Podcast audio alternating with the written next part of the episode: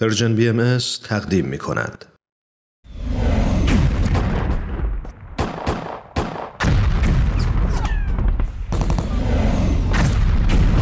معماران صلح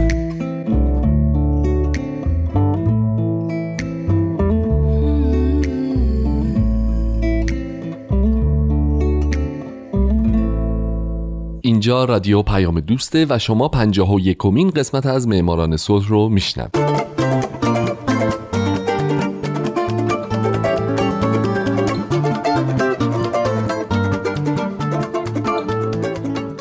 سلام به شما فارسی زبانان دوست داشتنی. هومن عبدی هستم مجری برنامه معماران صلح. من در این برنامه به زنان و مردان و شرکت ها و مؤسسات دولتی و غیر دولتی می‌پردازم که به خاطر کارایی که در طول حیاتشون کردند شایسته دریافت جایزه نوبل صلح تشخیص داده شدند. کسایی که یا همیشه صلح یک دغدغه براشون بوده و در این راه تلاش کردند یا اگرم اینجوری نبودن در یک بره از زمان کاری کردند که الان ما داریم تو دنیای امتری زندگی می‌کنیم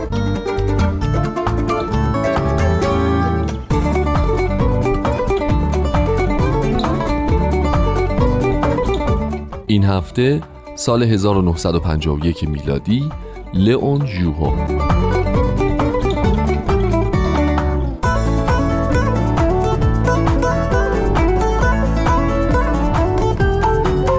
لئون ژوهو در اول جولای 1879 در پاریس به دنیا اومد و در 28 آوریل 1954 در 75 سالگی در همین شهر درگذشت. او نماینده سازمان ملل عضو سندیکای بین المللی کارگری، نایب رئیس کنوانسیون بین المللی اتحادیه های تجارت آزاد و رئیس کمیته بین المللی شورای اروپا بوده و جایزه نوبل صلح رو در 72 سالگی به خاطر فعالیتهاش در زمینه حقوق بشر، حقوق کارگران و نظم جهانی به دست آورده.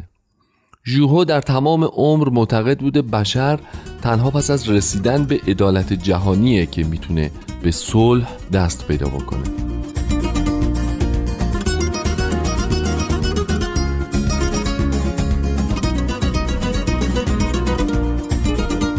لئون در محیط نچندان خوب کارگری افراطی در حومه پاریس به دنیا اومد و دوران کودکیش رو گذروند.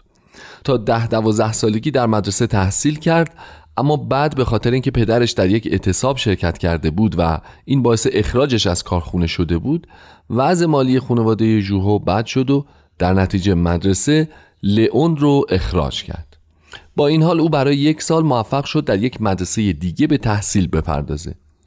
در این زمانه بود که پدر لئون مجبور شد به کار در یک کارخونه کبریت سازی مشغول بشه تا بتونه مخارج زندگی رو تأمین بکنه. چند وقت بعد در 16 سالگی لئون هم به کارخونه کبریت سازی پیوست برای کار. اما یه مدت بعد به سربازی اونم در الجزایر اعزام شد. خیلی نگذشت که لئون رو از خدمت فرا خوندن. اونم به خاطر اینکه پدرش در نتیجه تماس با ماده فسفر صدمه دیده بود و بینایش رو از دست داده بود. بنابراین لئون مجبور شد در همون کارخونه که پدرش مشغول به کار بود کار بکنه. بعد از چند وقت در سال 1900 لئون در اولین اعتصاب که بر علیه استفاده از فسفر برپا شده بود شرکت کرد و در نتیجه از کارخونه اخراج شد. اما چون اون دیگه از اعضای بانفوذ اتحادیه کارگری شده بود اتحادیه وساطت اون رو کرد و این بار اون به عنوان سرکارگر به کارخونه برگشت و البته همزمان به تحصیل در دانشگاه سوربن هم مشغول شد.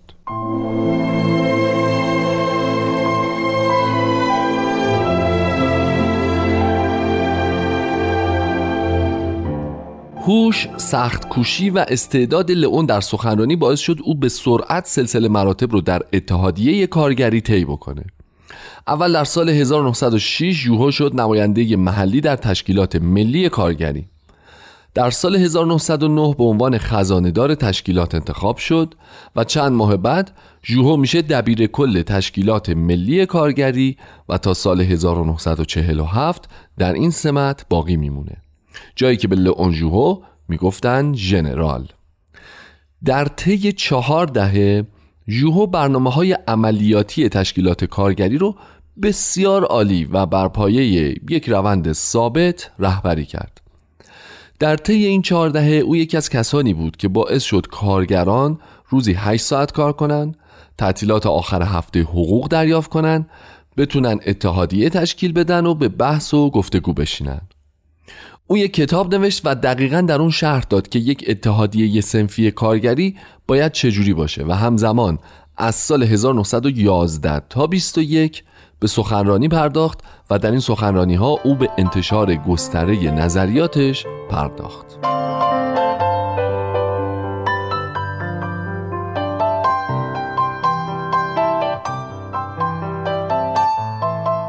قبل از اینکه جنگ جهانی اول شروع بشه لئون فهمیده بود اوضاع اوضاع خوبی نیست و از اونجایی که به زبانهای انگلیسی، آلمانی، سوئیسی و بلژیکی مسلط بود فعالیت های گسترده رو شروع کرد تا بتونه از طریق اتحادیه های کارگری کشورهای مختلف کاری کنه تا اونا در مسیر صلح با همدیگه متحد بشن. اما خیلی در این زمینه موفق نبود و حتی با شروع جنگ جهانی اول چند پست دولتی رو پذیرفت. اما همزمان تلاش خیلی زیادی کرد در جهت پیشبرد برنامه های صلح از جمله محدودیت های تسلیحاتی، داوری بین المللی، پایان دادن به معاهدات محرمانه و تلاش برای جا انداختن اینکه مردم باید به ملیت های مختلف احترام بگذارند.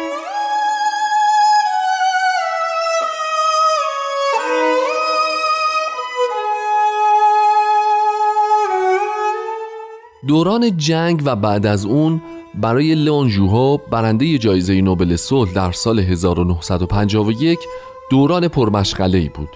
چرا که از یک طرف به فعالیت در اتحادیه کارگری می پرداخت از جمله او در سال 1916 در جریان کنفرانسی که در لیدز برگزار شد پیشنهاد سازمانی بین المللی داد که بعدا تبدیل شد به سازمان بین المللی کارگری یا ILO علاوه بر این او در کنفرانس های صلح مختلف هم شرکت می کرد از جمله کنفرانس صلح پاریس در سال 1919 که او موفق شد اساسنامه سازمان ILO رو در ماده 13 معاهده ورسای جا بده.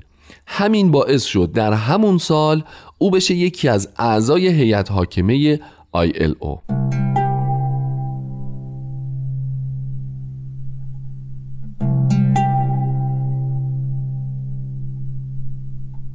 علاقه لئون به امور بین المللی همیشگی بود.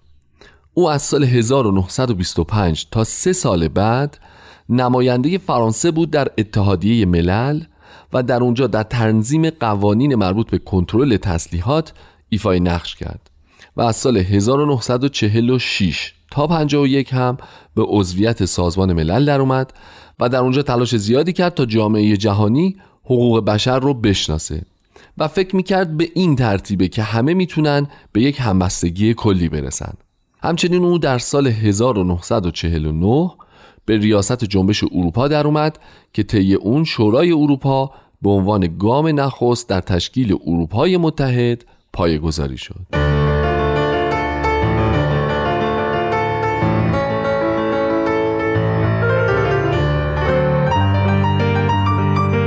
اما چند سال قبل از اینا و قبل از جنگ جهانی دوم ژوهو که در اون زمان در تشکیلات کارگری چه در تشکیلات داخلی فرانسه و چه در تشکیلات کارگری بین حسابی مشغول بود تونست با استفاده از این دو وزنه نیرومند اعتراضات گسترده بسیاری رو سازماندهی بکنه بر علیه جنگ چرا که بوی خطر رو احساس کرده بود.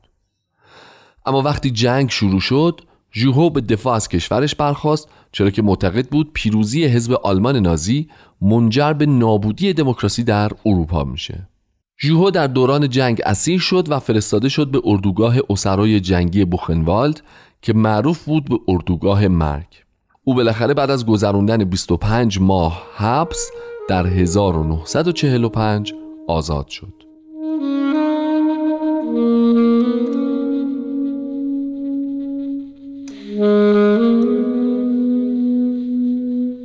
بعد از این لئون به رهبری تشکیلات ملی کارگری که بعد از جنگ بازسازی شده بود پرداخت. اما این بار در پست دبیر کلی با بنویت فراخت که کمونیست بود سهیم شد. او که با کمونیست ها حسابی مخالف بود از تشکیلات ملی کارگری جدا شد و نهادی جدید رو به وجود آورد با نام نیروی کارگری سوسیال دموکرات و شد رئیس اون. نهاد جدید مخالف داخل شدن سیاست در امور کارگری بود. برای اتحاد میان کارگران جهان تلاش می کرد و معتقد بود این باعث بالا رفتن جایگاه کارگران در جهان میشه و همین ها باعث شد خیلی طول نکشه که این سازمان بشه یک سازمان قدرتمند.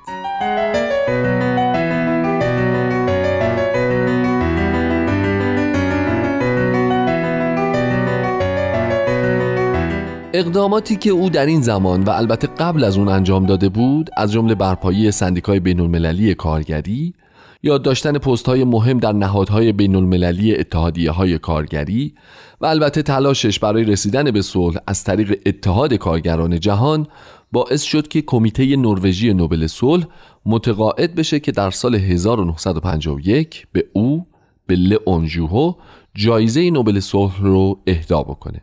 بالاخره هم لئون در سال 1954 سه سال بعد از دریافت این جایزه درگذشت و در گورستان پرلاشز در پاریس به خاک سپرده شد.